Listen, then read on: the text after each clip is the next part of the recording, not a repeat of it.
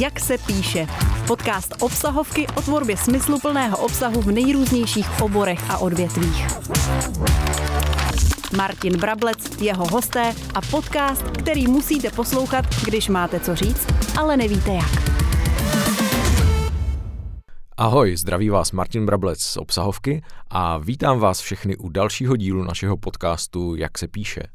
A dnes tady mám eh, Pavla Jínu ze Škody Auto a proto bude náš díl zaměřený na to, jak se píše za Škodovku. A na úvod Pavla představím. Pavel, jak už jsem řekl, je už eh, téměř 6 let eh, tiskovým mluvčím pro český trh Škody Auto. Přišel do Škodovky po praxi v agentuře a dnes si díky své práci vyzkoušel, jaké to je organizovat řadu eventů, včetně eh, velké akce v Tel Avivu.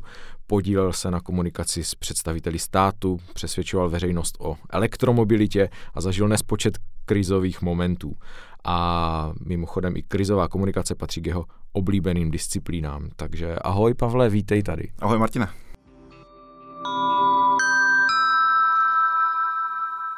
Pavle, já jsem se díval na tvůj LinkedIn a strašně se mi tam líbila jedna věc, hrozně, hrozně mě rozesmála. Eh, když jsem viděl tvůj bilanční post, ve kterém si zhrnoval svých pět let ve Škodovce, první komentář pod tím postem ze 450 lajky, tak byl od nějakého srbského chirurga, který se tě tam ptal, kdy bude k dispozici nějaký kryt motorů HB12. Mě to, mě to naprosto dostalo, já si myslím, že nic nevystihuje práci tiskového mluvčího lépe než toto. Uh, musíš být připravený asi reagovat pořád a všude, že? Je to tak, já myslím, že jsem tam mi tomu člověku nějak odpovídal. A... Ano, ano, přesně tak, jsi to musel dořešit, je, to je úplně jasné. Je to tak, musel jsem opak přesměrovat na kolegy z zákaznické péče. No já si myslím, že to tu práci uh, velmi vystihuje, protože člověk uh, musí být uh, neustále jako v, pozoru a připravený na to, aby byl schopen tyhle věci řešit, navzdory tomu, že LinkedIn vnímám jako nějaký svůj osobní prostor a profesní prostor, tak i tak i v těchto těch platformách se potom dotazu, dotazují zákazníci a chtějí odpovědi na své otázky.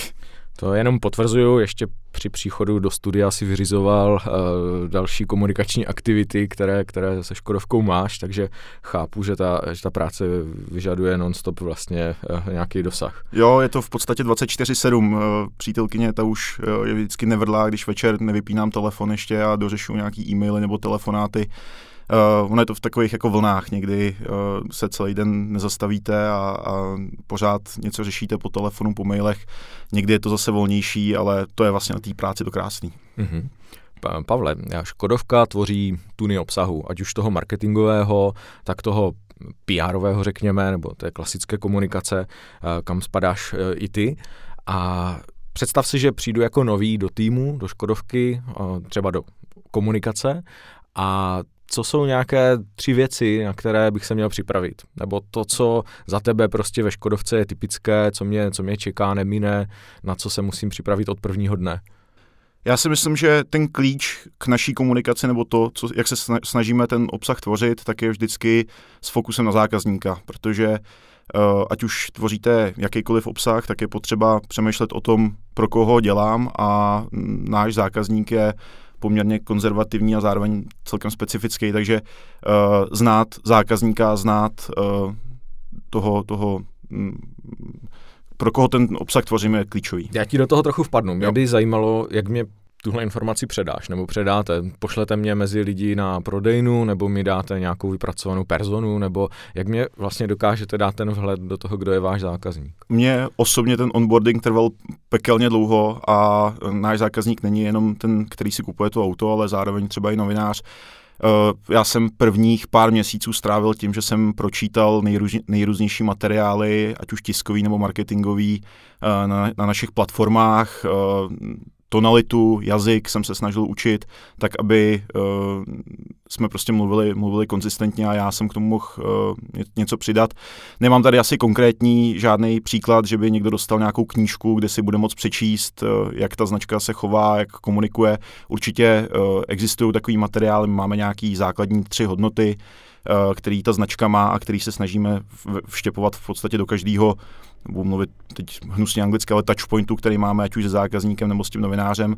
Je to uh, simplifying, human a uh, surprising, to znamená zjednodušující, uh, lidská a uh, překvapující, tak to jsou tři základní takové hodnoty, které se snažíme opravdu napříč všema těma kanálama, napříč každým sdělením uh, do toho dostat. Mm-hmm. Jak si to mám třeba představit v kontextu nějakého, já nevím, viděl jsem, že jste teď chystali nějaký článek o elektromobilitě.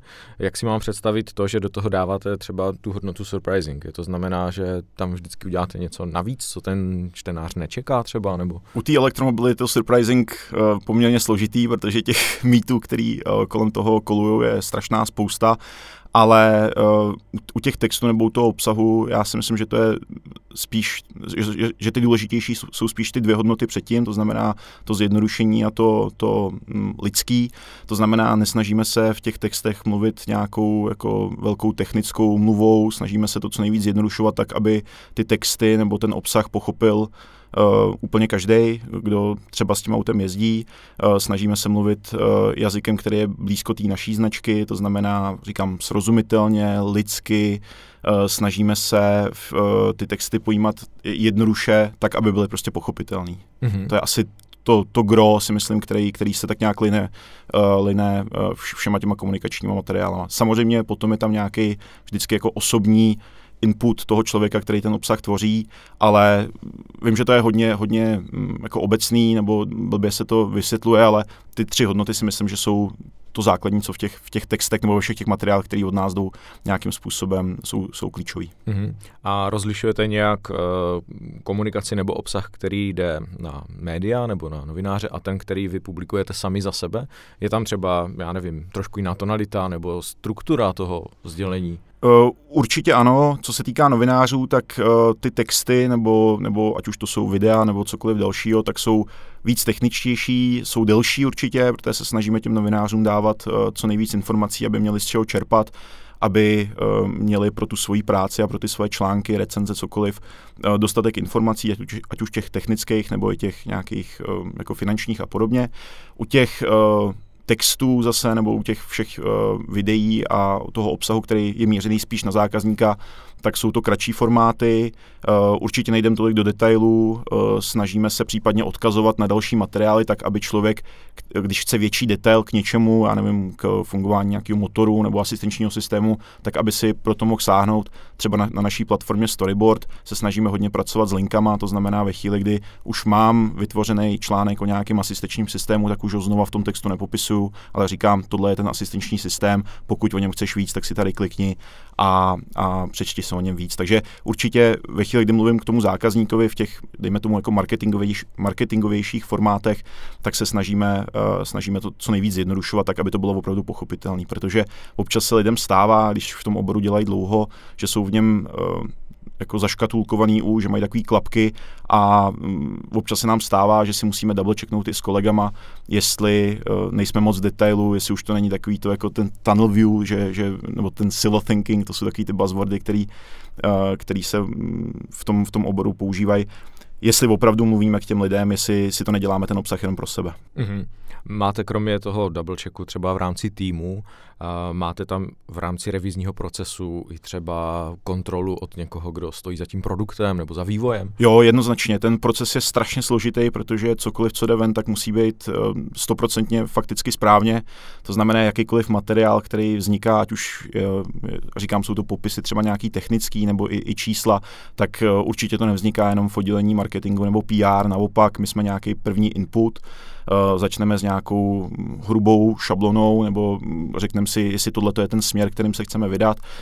Uh, vytvoříme si nějakou strukturu těch, těch textů, scénáře a podobně a řekl bych, a teď doufám, že to tak je, ale já nemám žádný příklad, kdyby jsme nešli za tím člověkem z toho technického vývoje nebo z těch, z těch finančníků nebo, nebo někdo, kdo rozumí tomu produktu, k produktovým manažerům a nedělali s nimi tu, tu, tu kontrolu toho obsahu. Mm-hmm.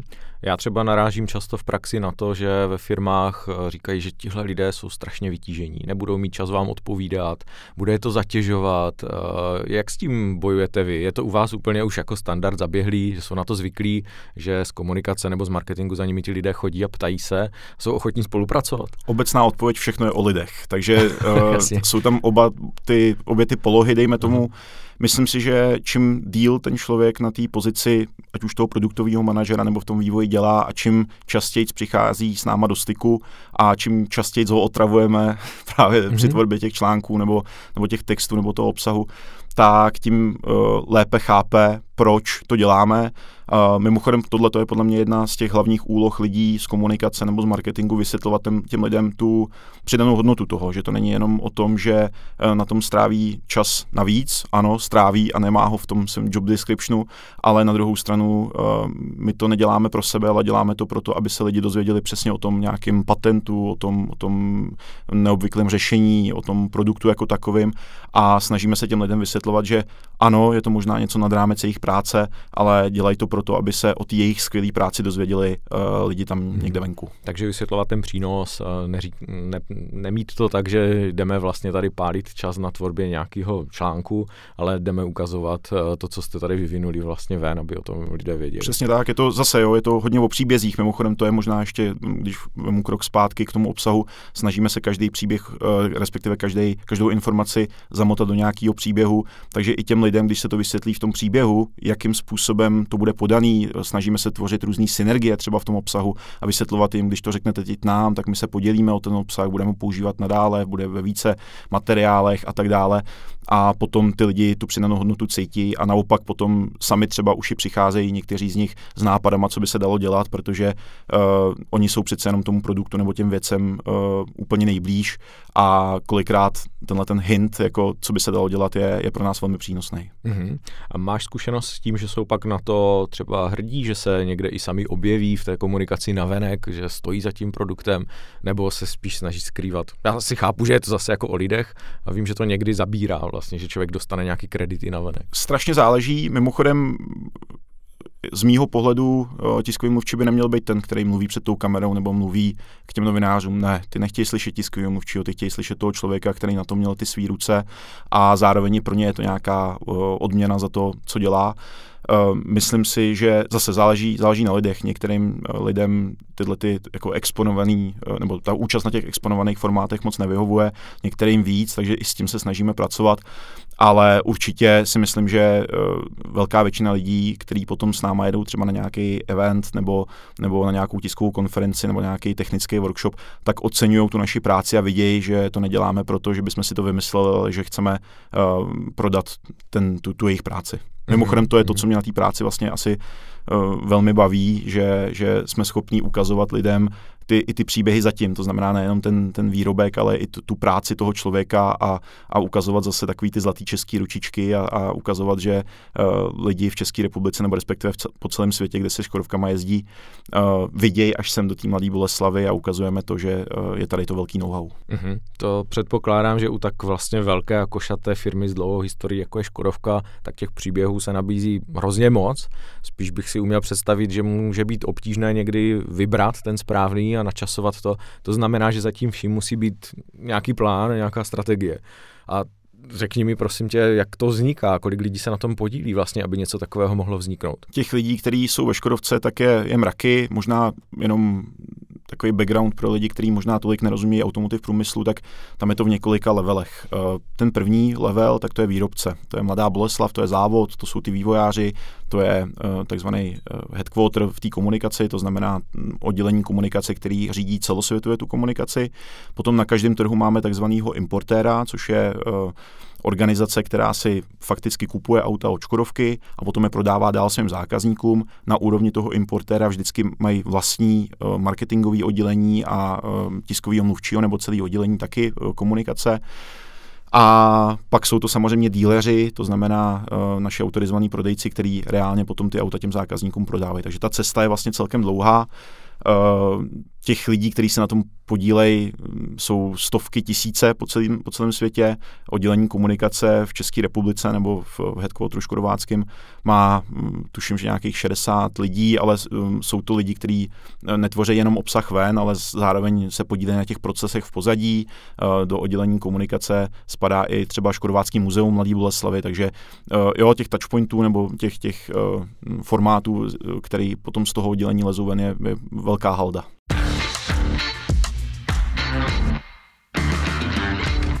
A teď jenom, abych si to představil fakt jako člověk zvenčí, tak uh, ty dostaneš ten plán pro headquarter nalajnovaný, nebo vlastně aktivně nějak spolu vytváříš a pak vidíš vlastně na rok, vidíš samozřejmě asi nějaké produktové lonče, vidíš asi nějaké důležité eventy, které se budou dít, tak ty určitě tvoří nějakou kostru, jo. ale do toho možná máte i, já nevím, nechci tomu hanlivě říkat jako výplňový obsah, ale co vlastně v tom zbytku? Je to na tobě nebo na kolezích? Nebo... Táž se správně, my uh nebo respektive takhle, moje práce, tím, že já jsem dneska zodpovědný za komunikaci na českém trhu, tak spoustu toho obsahu dostávám od kolegů, který ho tvoří celosvětově. Nicméně ano, my plánujeme vždycky zhruba na rok dopředu, uh, ať už to jsou, nebo respektive takhle, ještě začnu jinak. Uh, když se bavíme o modelech, tak uh, to plánování probíhá x let dopředu, protože samozřejmě máme ve výrobě naplánováno, kdy ty modely se budou launchovat, kdy budou nějaký světový premiéry a podobně to si myslím, vzhledem k tomu, že auta jsou primární náš produkt, tak je to gro té komunikace. To znamená, máme naplánovaný dopředu, kdy který auto přijde na trh, kolem uh, těch aut uh, jsou pak takový standardizovaný, dejme tomu, eventy, formáty. Uh, když se budeme bavit o novinářích, tak je to vždycky nějaká cover drive, což znamená, že vezmeme nějakou vybranou skupinu celkem exkluzivní novinářů, testovat uh, ještě zakamuflovaný auto, kde nemluvíme o designu, ale mluvíme hlavně o technice. Pak další milník, eh, ten, ten eventový, dejme tomu, tak je světová premiéra, což je odhalení toho modelu ze všem všudy a následuje potom takzvaná dynamická prezentace, což znamená, že ty my ve 14 dnech svezeme na nějaký místo třeba v Evropě novináře z celého světa, převážně z Evropy, kde jsme teda aktivní a ty novináři mají možnost jednak se těma automa svíst, ale zároveň uh, se si pokecat s těma vývojářema a prostě s těma lidma, kteří to vyvíjeli. Takže to je jedna, eh, jeden pilíř té komunikace. Pak jsou různé další věci, které jsou, ty jsi to nazval výplňový, eh, dá se s tím asi souhlasit, takže jdeme eh, potom po různých tématech typu bezpečnost, takže se snažíme ten rok třeba zaplnit i v rámci nějakých našich hodnot a toho obsahu dalšíma věcma. Uh, určitě je vel, velice důležitý pro nás uh, sponsoring, protože máme nějaký tři hlavní pilíře, což je motorsport, hokej a cyklistika, takže máme velký spolupráce například s mistrovstvím uh, světa v ledním hokeji nebo s Tour de France, nebo naši zákazníci jezdí motorsport, jezdí v nejrůznějších soutěžích, ať už světových šampionátech a podobně. Takže k těmhle těm věcem se snažíme dělat obsah. Když, abych byl konkrétnější a nemluvil jenom obecně, tak například loni jsme slavili 20-letý, eh, pardon, 30-letý výročí uh, spojení s mistrovstvím světa v ledním hokeji, takže jsme měli naplánovanou takovou kampaň, kdy třeba uh, ve spolupráci s marketingem Tomáš Zástěra a Andrea Bezděková jeli favoritem uh, do Finska na hokej. Dělali jsme k tomu jako, jako další aktivaci. Letos máme uh, další výročí, teď zase cyklistický 20 let Tour de France, takže to jsou další takový klíčový témata, který nás uh, zajímají, který nás baví a baví i ty naše zákazníky. No, je toho, je toho velká spousta, jak, jak říkáš. Eh, nedivím se, že se na tom podílí tolik, tolik lidí. Eh, já bych se zaměřil aspoň, aspoň na nějakou z těch částí detailně. Třeba eh, prezentace nového modulu auta, to si vlastně naťukl, co všechno to obnáší, jaké kroky. Umím si představit, že kolem toho vzniká samozřejmě i spousta obsahu. Musíte napsat všechny materiály, tiskové zprávy asi na každý detail. A jak vlastně probíhá to zadání ze zhora? Eh, co, co vy dostanete za intro prostě, jo? Ten, ten, ten brief vlastně, co Rozumím. obsahuje?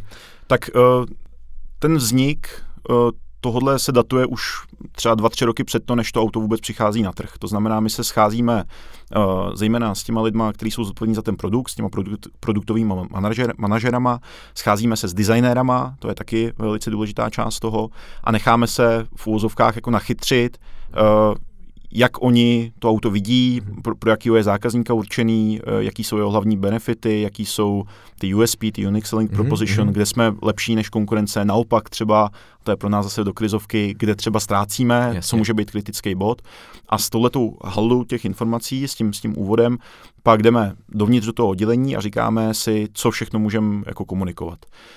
Uh, je to postavení na těch třech, třech pilířích těch eventů, o kterých jsem mluvil, takže se snažíme ty informace rozdávkovat tak, aby jsme pořád přicházeli s něčím novým. To znamená, v té první fázi komunikace nejdu úplně do detailu třeba toho designu, jo, tam máme, proto máme tu cover drive takzvanou, to znamená tu, ty kamuflované jízdy, kde jdeme třeba hodně, hodně do techniky ale abych ti neutíkal z otázky. Eh, ten, ten obsah má nějakou strukturu, kterou máme danou. Bavíme se o designu, bavíme se o technice, bavíme se o motorech, bavíme se o asistenčních systémech, o nějaký celkové bezpečnosti toho auta, případně o těch novinkách, který, který přinášejí. Eh, ve většině případů my jako komunikace jsme první oddělení, který s těma materiálama nebo respektive s těma informacemi pracuje a velká většina těch dalších materiálů pak vychází už z těch našich, protože jsou uh, zkontrolovaný, mm. protože je s nimi v, po, v pohodě design, produktový marketing, všichni tyhle ty lidi, kteří se na tom podílejí a další oddělení si z toho pak uh, jako sahaj, na to sahají. Mm-hmm. Takže to intro vám dávají přímo ti, kteří se podíleli na tom vývoji, na vzniku toho daného produktu, v tomhle případě auta,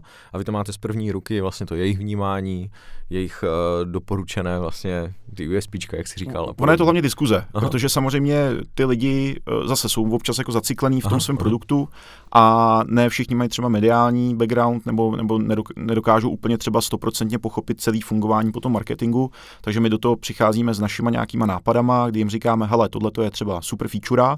Eh, stalo se nám to třeba, když jsme launchovali eh, Skalu eh, a model Skala přišel jako první s, takovou, jako, s takovým simply clever prvkem, že na výčku nádrže není jenom víčko, ale je tam trichtýř. Mhm. Byla to taková jako fakt mm, blbinka, kterou ty lidi ani jako, na, na kterou nekladli tak, takový důraz a my jsme říkali, ne, tohle je krásný téma. A dali jsme ho jako součást, byla to snad dokonce jedna tisková zpráva v rámci Preskytu jenom o tomhle řešení, na kterém jsme ukázali tu filozofii té značky, jak přemýšlíme o věcech, jak přemýšlíme o, o řešení, který třeba už, nebo nad, nad kterýma už se nikdo ani nezamýšlí a my se jim pořád snažíme dát něco nad rámec, něco surprising, něco simplifying a tohle byl třeba krásný příklad toho, jo? že my jsme za nima přišli a řekli jsme jim, hele, tohle je super téma a nakonec potom psali novináři prostě napříč světem, jak je to vlastně hezký. Takže tohle to může být ten příklad toho, jak uh, funguje ten dialog na obě strany, že to není jenom o tom, že my ty informace dostaneme, ale zároveň s nima pracujeme a snažíme se navrhovat, uh, co s nima udělat nad rámec třeba. Mm-hmm. Tady krásně ukazuješ to, jakým způsobem hodnotu značky propsat v praxi do nějakého detailu. To je to, co vždycky se zákazníky probírám nebo doporučuju. Je pěkný, že máte ty hodnoty, ale musíte je dokazovat jako ve stovkách, tisících praktických detailech, že tím opravdu žijete, že to je ta firma pravda, tím žije. že to je realita. Ta, ta firma tím žije hmm. a tomu jako můžu potvrdit, že uh, dneska, když zastavíte nějakého vývojáře Škodováckého a zeptáte se ho na ty hodnoty, tak on je možná nebude schopný vyjmenovat. Přesně tak. Ale, ale no, moc to, dobře to, to ví. To vůbec nejde, a, a, to ale pracuje no, s nima, no. přesně tak. To znamená, jo, já jsem si jistý, bavili jsme se o těch preskitech, tak uh, součástí každého preskitu, každého tiskového materiálu nebo i každého potom marketingového představení vozu těm zákazníkům, tak je vždycky sekce ta Simply Clever, to znamená, ukazujeme, co všechno jsou takové ty vychytávky, takové ty cup holdery, kdy si můžete otevřít lahev jenom jednou rukou, protože tam jsou ty dublíky v té středové konzoli, takovýhle eh, škrabky. Škrabka je naše milovaný téma, kdy, kterou máme uh, v, uh, u nádrže. Takže to jsou všechno takové jako drobnosti, které doufám tu naši značku dělají trošku jinou a dělají takovou jako přístupnější k lidem, jako, jako um, humánnější.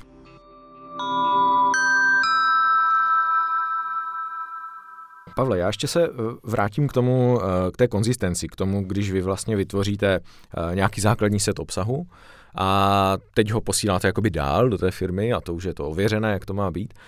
A jak moc vlastně máte pod kontrolou to, co dál vzniká v rámci Škodovky, když se třeba posunu na úroveň těch jednotlivých dílerství, jestli oni vlastně to tam někdy trošku jako neohýbají to, co vy vytváříte, nebo nemají tendenci si tam něco třeba přidávat. Jestli vy tam máte nějaký proces kontroly, kterým to hlídáte. Jenom disclaimer musíš mě vždycky zastavit, abych potom šel dál dalšímu tématu, protože se dá, o tom dá vyprávět opravdu dlouho. U těch dílerství, my jsme s nima v, detail, jako v poměrně úzkém kontaktu, jsou na to zase specializované oddělení v rámci marketingu, kdy kolegové v prostřednictvím nějakých oblastních manažerů s nima všechny ty věci řešejí.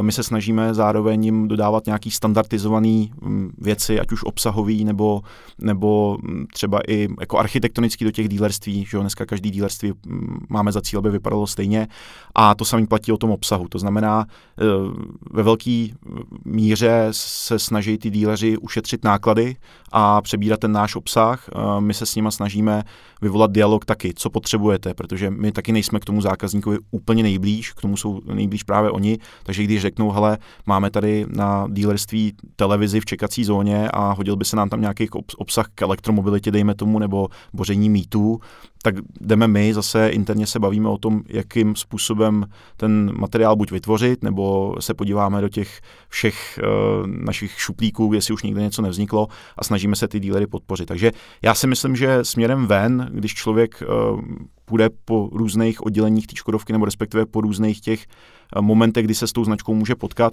tak jsme, uh, tak, tak ta komunikace je kontinuální a myslím si, že na každém tom místě, kde se s ním potkám, vidím tu samou značku, což je pro mě jako vlastně dobrá zpráva a zároveň si myslím, že pro značku jako takovou je to velice důležitý. Mm-hmm.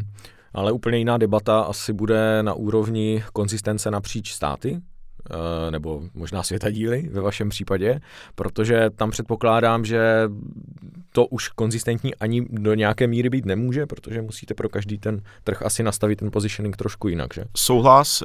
Respektive takhle, co se týká modelů, tak ta, ta strategie zůstává stejná pro celý svět, protože auto je tak jako velký produkt a tak uh, unifikovaný produkt, že tam už toho tolik jako člověk nevymyslí. Samozřejmě v té marketingové komunikaci uh, mají ty trhy, takzvaně ty importéři, ty lidi na těch jednotlivých trzích uh, poměrně volnou ruku. Uh, krásným příkladem jsou naši kolegové z Británie, kteří jsou neuvěřitelně kreativní a vždycky nám jako spadne brada, když vidíme, jakou reklamu zase vymysleli, nebo jak ten náš obsah dokázali posunout dál. Uh, takže ty trhy mají volnou ruku, snaží se to přizpůsobovat svým zákazníkům, protože máš pravdu, že to vnímání Škodovky na každém trhu je trošku jiný. Uh, já si pamatuju na uh, vtip, nebo respektive takovou jako anekdotu, která přicházela právě z britského trhu, uh, kde se uh, vždycky lidi ptali, proč na, a myslím, že to byla 120, proč na Škodovce 100, 120 bylo vyhřívání zadního uh, zadního skla a bylo to proto, že aby vás nezábly ruce, když to auto tlačíte. Tak to, to, tohle to bylo vnímání Škodovky prostě ve Velké Británii, který v České republice bylo už v té době určitě jiný a i s tím letím ty lidi museli pracovat, takže jo, to vnímání té značky potom je v gesci těch jednotlivých importérů a oni už si s tím hrajou. Nemám teď další jako příklady, ale na každém tom trhu máme stoprocentní profíky, který dokážou nacítit ty zákazníky a zároveň pracovat v těch mantinelech, který jim ten headquarter dá. Mm-hmm toho musí vznikat po celém světě tím pádem hrozně moc. Eh, máte vy nějakou platformu, kde si tohle sdílíte, co se kde povedlo a vyměňujete si znalosti, předpokládám asi. Jo, jo určitě jsou na úrovni i marketingu, i komunikace jsou uh, pravidelné schůzky, někdy osobní, někdy jsou to Teamsy nebo prostě Skypey, uh, kde se ty best practices sdílej. Snažíme se, pokud to má nějaký přesah, tak to vzít třeba i zase na úroveň celý Škodovky celosvětově. Pamatuju si, že třeba kolegové uh, z Francie tenkrát přišli s nápadem, že by udělali ke Kodiaku, uh, k jeho namingu, k tomu, k tomu názvosloví, který vznikalo a vznikalo um, na základě takové story na Aliašce, takže by vzali Kodiaky a vzali skupinu novinářů, nějakých influencerů na Aliašku, byl to jejich nápad, chtěli to udělat hlavně pro sebe, ale nakonec ten nápad byl tak skvělý, že se to vlastně vztáhlo na headquarter a nabídlo se to ostatním, ostatním zemím a udělal se z toho skvělý event, eh, ze kterého byl jako nádherný obsah. To samý si pamatuju, když Elon Musk eh, vystřelil nějakou tu první svoji raketu do vesmíru, tak tenkrát eh, kolegové z Francie udělali krásný video, kdy řekli, že, nebo v tom obsahově v tom videu bylo něco v tom smyslu, že Škodovka byla první na Marsu a ten vtip spočíval v tom, že oni dojeli Superbem do vesničky, která se jmenuje Mars ve Francii. Jo. Bylo to hezky natočený, vím, že ten vtip teď asi takhle jako nevyzní, ale doporučuji si to dohledat, mně, mně to přišlo zábavný. Takže tyhle ty best practices potom samozřejmě uh, se k nám dostávají zpátky na nějakých platformách, kdy se s těma trhama bavíme a zároveň i oni se chtějí pochlubit. Oni chtějí ukázat, že vymysleli něco nad rámec a je to pro ně eh, přidaná hodnota. Mm-hmm. To, co mi tady říkáš, tak zní perfektně, má to strašně moc různých odboček a zní to hrozně pestře. Ale mě by zajímal naopak tvůj vlastně běžný pracovní den, ať z toho nevznikne třeba nějaká milná iluze, že tiskový mluvčí Škodovky vymýšlí eventy na Aljašce a jaká je ta realita tvého běžného dne? Škoda, že se zeptal, mohlo to tak vypadat, ale máš pravdu, eh, je tam spousta byrokracie, je tam spousta příprav. Eh, můj den, takhle, já bych strašně rád, aby ten den byl unifikovaný, abych já měl klid v hlavě a věděl, že ráno si sednu ke kafi, k monitoringu, přečtu si, co se napsalo, pak si vytvořím nějakou strategii na ten den, na co budu reagovat, uh, budu vědět, že ve středu mám tiskovou konferenci a že příští týden odjíždíme testovat auto do Chorvatska.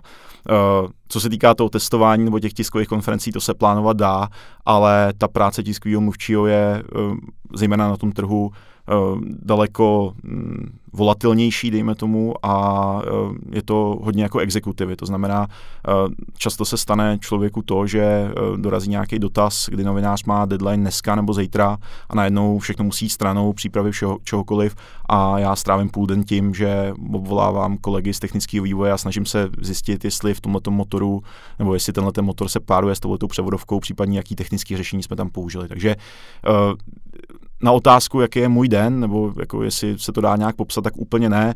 Já bych byl rád, abych měl každý ráno, každý ráno čas na to si přečíst noviny, abych zjistil, co se o nás píše a abych případně mohl připravovat uh, komunikaci dál aby jsme měli nějaký plány, ale ne vždycky to jde. Ta, ta komunikace v tomhle je, je daleko jako reaktivnější, dejme tomu, a, a člověk musí být pořád ve střehu. Z toho pramení potom občas i stres samozřejmě. A píšeš ještě sám něco? Vytváříš ještě sám tiskovky třeba nebo podklady pro novináře? Snažím se, snažím se, uh, co Chce, jsem si... Chceš si záměrně udržet? Jo, jo, určitě. Jak, jako, nerad bych se dostal do fáze, kdy člověk bude jenom na telefonu vysvětlovat uh, agenturám, co mají napsat a, a potom to jenom opravoval, takže uh, byl bych pokrytec, kdybych říkal, že píšu většinu našeho obsahu. Určitě to tak není. V tom ekosystému se uh, motá strašně moc agentur kolem nás, který už má, nás mají taky nacítěný a jsou s náma delší dobu, takže máme v ně jako velkou důvěru. Na druhou stranu, eh, co se týká třeba nějakých uh, důležitějších uh, vyjádření do médií, tak to jsou pořád věci, které si píšu sám. Občas se snažím si napsat třeba tiskovou zprávu, občas se snažím napsat si scénář nějakého videa, ale mm, ten čas bohužel je tak omezující, že ve většině případů už to spíš deleguju a spíš přicházíme s nějakýma nápadama a pak buď to dám kolegům, nebo to dáme dál do agentury, aby ten nápad rozpracovali, protože časově by se to nedalo zvládnout. Hmm. Ty jsi zmínil třeba scénář videa. Co je pro tebe uh, nějaký formát nebo typ obsahu, který děláš fakt rád a že si to užiješ, že tu věc můžeš udělat a napsat a vytvořit? A co naopak je pro tebe to těžký, kde tě jako polije pod, jakože ah, tohle, tohle mám dělat? a musíš se do toho pustit. Mě třeba baví poslední dobou elektromobilita a vím, že na to jsou jako vášnivé diskuze eh, v České republice, ale právě to boření mýtů a ukazovat, že ne všechno je tak černý, jak by se mohlo zdát, tak je, tak je super. Uh, jsem strašně rád, že kolegové z marketingu mě do těchto těch projektů jako zatahujou, takže jsme, jsem se podílel nějakým způsobem třeba na scénáři uh, videa s Leošem Marešem, který jsme točili jako vysvětlování, jak elektromobilita funguje. Uh, máme v pipeline, teď nevím, co můžu říct a co nemůžu, ale další videa, který zase mají jako bořit mýty, takže třeba v té elektromobilitě mě to hrozně baví.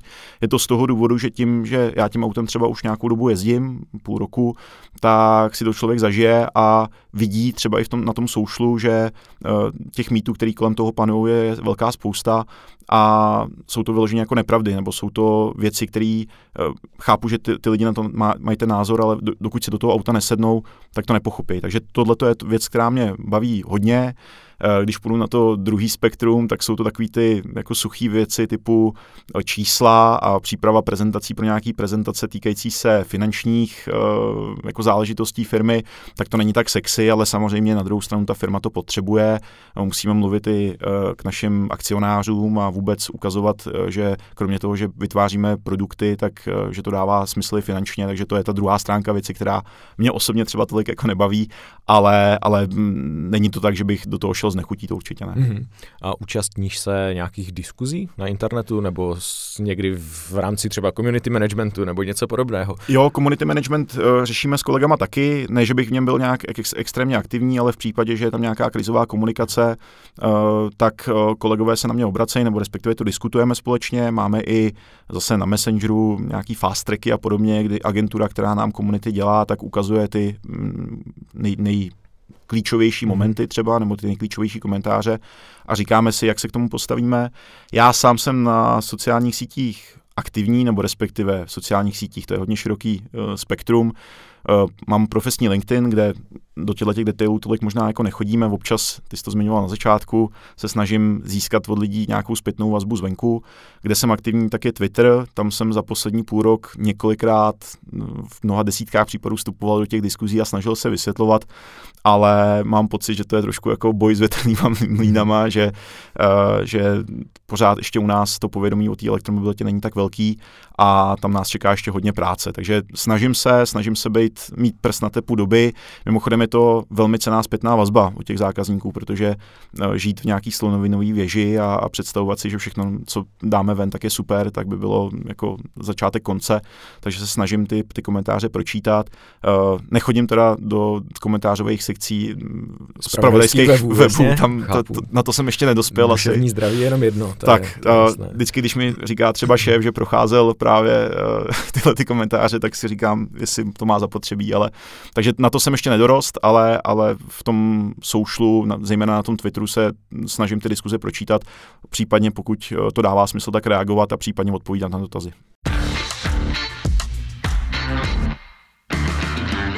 Pavle, já myslím, že je čas podívat se na náš úkol. Máme tady takovou specialitu. V každém díle si rozbalíme jeden úkol, který nám připravili kolegové. Já nevím, co v něm je, ty nevíš, co v něm je. Mám strach. tak uh, uvidíme, co tady máme pro sebe, uh, pro nás připraveno. Takže... Takže Pavle, Velkým současným tématem nejen automobilového průmyslu je elektromobilita. Hmm, náhodou jsme o tom mluvili. Eh, Škoda Auto v tomto trendu nezaostává. Začali jste s výrobou, prodejem a na svém webu píšete, že nástup elektromobility vítáte s otevřenou náručí. Pokud nedojde k žádné výjimce, tak od roku 2035, což je v zásadě za 10 let, bude v rámci Evropské unie mimořádně složité si pořídit nový automobil na benzín či naftu. Bude to zřejmě velký skok. O to víc u nás, kde se veřejnost staví zatím většinově spíš negativně. Eh, jak budete chtít přesvědčit české občany, aby nástup elektromobility také přivítali s otevřenou náručí a jakou strategii komunikace zvolíte? Jak moc intenzivní může a má případně tahle přesvědčovací kampaň být, aby nebyla označovaná za agitku Evropské unie? Je to hodně široký téma. Eh, v Čes- Česká republika je v tomhle trošku jinde než třeba západní země. Myslím si, že to je i nějakou jako historií naší, že uh, když v Německu nějaká autorita řekne něco, tak bude, ať už to byly roušky při covidu, nebo, nebo nevím, teď jaderní elektrárny, dejme tomu, a můžeme si o tom myslet cokoliv, tak mají tendenci říct, OK, řekla to autorita, tak to pojďme poslouchat. U nás máme, eh, mi přijde eh, daleko větší tendence ty autority spochybňovat a to je mimochodem taky téma, který je spojený právě s tou elektromobilitou. Eh, já si myslím, že to důležité, kde začít to vysvětlování, je bavit se o tom, jestli si lidi opravdu myslí, že tady existuje nějaká klimatická změna a jestli to životní prostředí spěje tam, kam nechceme, protože pokud eh, na tuto otázku člověk odpoví ne, tak se s ním bavit nemusíme. Hmm, protože... Takže za tebe to je předpoklad toho, aby člověk na elektromobilitu mentálně přistoupil, tak je přistoupit na klimatickou změnu. Přesně tak. Uh, a ve chvíli, kdy tato, nebo, odpověď na otázku, myslíš si, že je tady nějaká klimatická změna, že životní prostředí nám dává nějaký signály k tomu, že se k němu nechováme úplně správně, tak ve chvíli, kdy je odpověď ano, tak můžeme začít dál, jako pokračovat dál. Uh, co se týká elektromobility, tak v tuhle chvíli, um, a mluvím teď jako zástupce automobilky, uh, tak my co do, do osobní autodopravy nevidíme jiný způsob, eh, který je technicky a ekonomicky možný, než je elektromobilita. Ano, jsou tady tendence mluvit o vodíku, jsou tady tendence mluvit o jiných pohonech, ale ve chvíli, kdy si člověk uvědomí, že hlavní mýty, které jsou dneska spojené, eh, nebo bariéry, spíš ne mýty, ale bariéry, které jsou zmiňované s elektromobilitou, je nedostatek stanic, eh, krátký dojezd, dlouhý nabíjení, tak u toho vodíku to není moc lepší. Protože dneska v České republice, jestli se nemýlím, tak jsou dvě vodíkové stanice oproti nějakých asi 3,5 tisícům dobíjecích bodů. Dojezd těch aut je víceméně podobný elektromobilům a ta technologie je ještě mladší než elektromobily. Navíc vybudování jedné vodíkové stanice stojí násobně víc peněz než jedna dobíječka tady někde na, na patníku. Takže jedna věc je ta, ta ekonomická a, a ta technologická, to znamená elektromobilita je v tuhle chvíli uh, jediná možnost, jak z hlediska té uh, individuální automobilové dopravy s tím životním prostředím a s těma emisema CO2 uh, něco dělat. Uh, já neříkám, že do budoucna třeba to nebudou i jiný pohony, uh, ale v tuhle chvíli se všechny automobilky celosvětový uh, zaměřily právě na elektromobilitu z toho důvodu, že to je technologie, která je teď dostupná. No, zkusme, zkusme konkrétně třeba, ale co s tím. Jo? Vlastně chápu jo, jo. všechny ty premisy, chápu. které k tomu vedou, ale znamená to, že bychom ukazovali třeba příklady ze světa, že vlastně k tomu přistupují i v ostatních zemích podobným způsobem a ne třeba tím vodíkem, třeba jak zmiňuješ.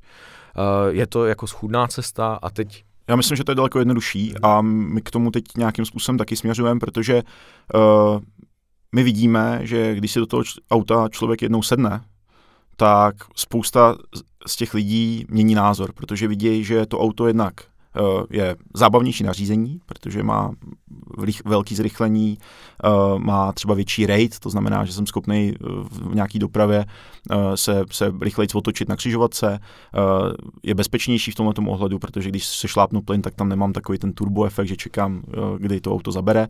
Takže ta jízda, to je jedna věc, je, je aspoň pro mě osobně vlastně jako zábavnější. Ano, budou namítat petrolhedi, že to nesmrdí benzínem, že jsou zvyklí na zvuk motoru. Ano, nepopírám, ale pokud se chceme bavit o tom, že chceme měnit životní hmm. prostředí, tak tohle je ta cesta. Takže tou, tou strategií by třeba mohlo být, uh, já nevím, mno, mnoha letá trvalá roadshow po České republice s testováním elektromobilů před supermarkety. Pojďte něco, si to vyzkoušet. Něco takového teď plánujeme, Nech, nechci teď úplně zacházet do detailů, protože to ještě nemáme úplně, úplně dofinalizovaný, ale jeden, jeden, jeden pilíř tý, jako toho přesvědčování, dejme tomu, a je to blbý slovo, tak je určitě ty lidi do těch aut uh, posadit, aby si to mohli vyzkoušet.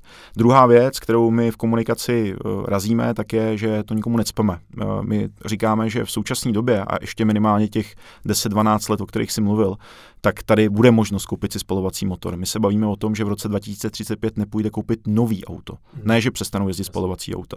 A dneska my máme mm, vozový park, který je starý v průměru asi 15 let, to znamená ještě v roce a teď matika 2050 teoreticky budou v České republice jezdit spalovací auta.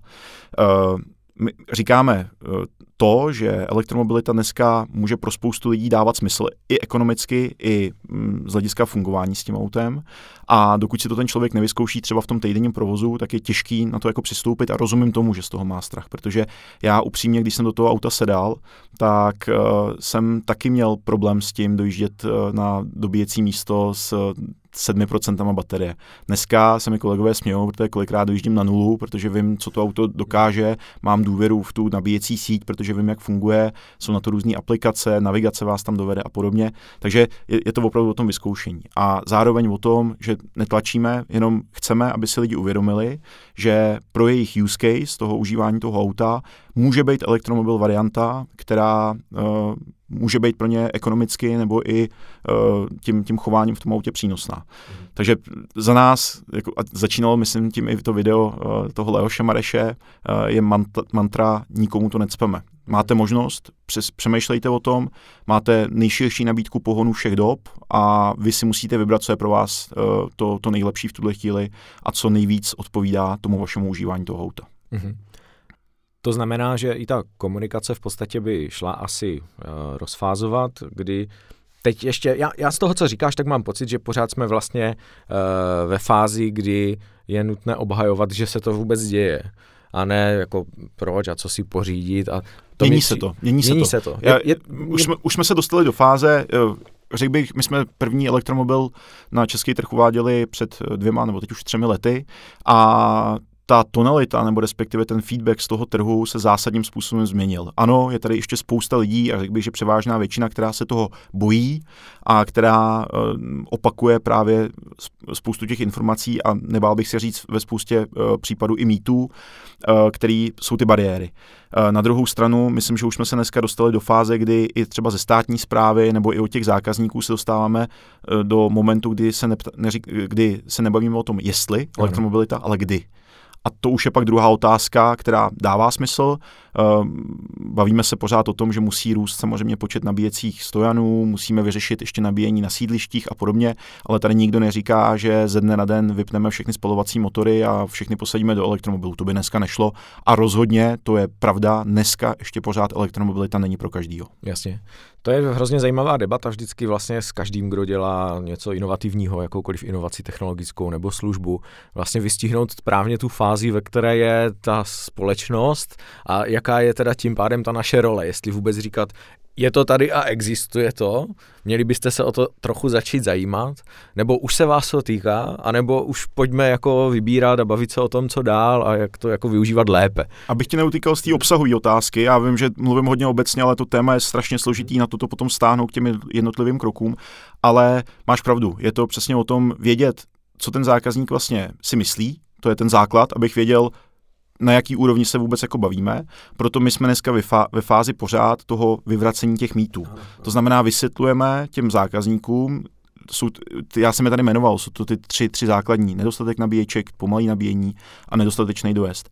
A ke každý této části máme udělanou argumentaci, kterou se snažíme skrz všechny ty kanály k těm lidem dostat. A není to o tom, že je přemlouváme nebo respektive, že jim lžeme u dojezdů například. Ano, existuje nějaký standard VLTP, se tomu říká, kdy eh, podle nějakých laboratorních testů a dneska už i v reálném provozu se řekne, že to auto má takový a makový dojezd. U elektromobilů, vzhledem k fyzikálním jako zákonům, eh, je eh, ta, ta odchylka daleko větší, ale my třeba na, na našem webu máme takzvanou kalkulačku dojezdu, kde ty si můžeš naklikat, jaká je teplota, jak máš naložený auto, jestli pojedeš po dálnici a ta kalkulačka ti reálně vy, jako vyplivne, jestli to auto v, tý, v těch parametrech bude mít, nebo za těch parametrů bude mít dojezd 500 a nebo 250 km.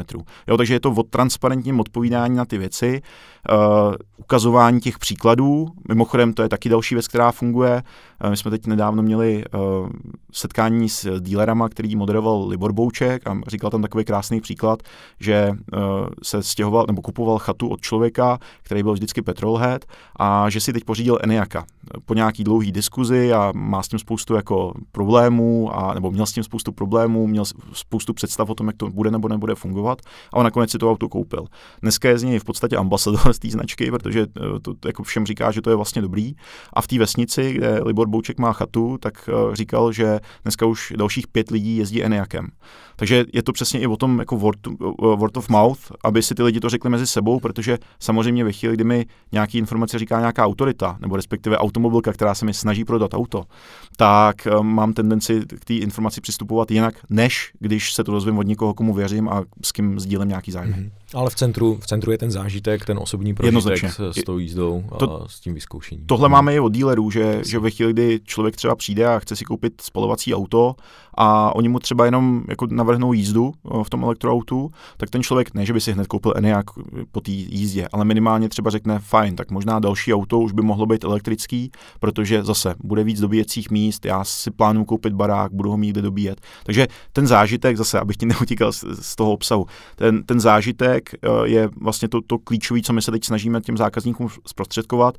Byť je to taky problematický, protože s výrobníma kvótama, ze vším, s problémama s čipama těch aut prostě není tolik a vždycky radši to auto zákazníkovi prodám, než abych stavil nějakou flotilu, která bude jenom jezdit někde. Jo. Ale, ale ten zážitek a to, eh, ty lidi do toho posadit, aby si to vyzkoušeli, tak je to klíčový. Mm-hmm.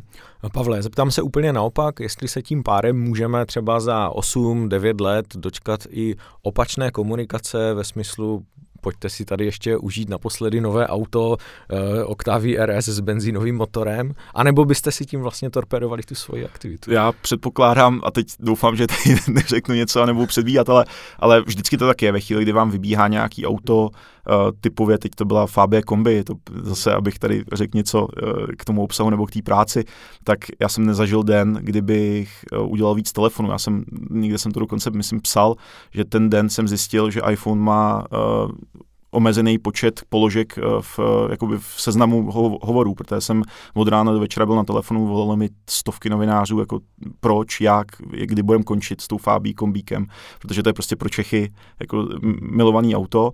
A dneska taky máme v, v komunikaci, v marketingový podstatě m, takový jako claim, že už nebudou. Přijďte si koupit, jestli chcete, protože teď je ta poslední možnost. Takže myslím si, že i s těma benzínovými to tak možná bude. Ono to v nějaký míře podle mě mezi těma lidma pořád jako zůstane. To, není to o tom, že by spalovací motory zmizely úplně, akorát podle mě ta, ten, ten pocit z toho, nebo respektive ten vztah k tomu bude trošičku jiný. Dobře. Pavle, jsme v závěru. Mě by zajímalo, uh, co děláš ve volném čase, který netrávíš odpovídáním na dotazy na LinkedIn a telefonováním s novináři, tak, aby si vyčistil hlavu od aut. Protože jako aspoň teda jako předpokládám, že rád vyplníš ten čas i něčím jiným, kromě, kromě aut. Jo, člověk potřebuje mít nějaký, uh, nějaký ventil na, na stres, protože toho stresu bývá občas uh, celkem dost. Snažím se sportovat, já jsem dlouho hrál fotbal, tak ten, tomu se snažím věnovat doteď na nějaký hodně amatérský úrovni dneska už. Takže uh, udělat si o víkendu žízeň a jít si zahrát a pak dát jedno pivo, tak to je, to je jedna aktivita. Uh, pos, za posledních pár let jsem začal trošku cvičit, takže se snažím i někde jako v posilovně občas upustit páru. A ten pohyb, to je asi to nejlepší, co, co mi pomáhá občas běhat, i když k tomu mám taky takový rezervovaný vztah, ale, ale pohyb je to, co mi pomáhá si tu hlavu vyčistit. Super. Pavle, já ti, já ti moc děkuju za to, že jsi k nám přišel. Děkuji ti za vhled do toho, jak se píše za Škodovku. Myslím si, že to je strašně zajímavé a že bychom od vás tady uh, uživili dalších pět hostů z různých oblastí. A věřím, že se ještě někdy setkáme a přeju ti, ať se ti daří. Já moc krát díky za pozvání, doufám, že jsem neunudil posluchače k smrti a nabízím, že v případě, že kdyby k tomu měl kdokoliv jakýkoliv ještě dotaz, tak klidně napište, buď třeba na tom Twitteru nebo na tom LinkedInu a rád se o tom pokecám a dám ti doporučení pak na další kolegy, kteří o tom dokážou takým poutavě mluvit. Díky moc, ahoj.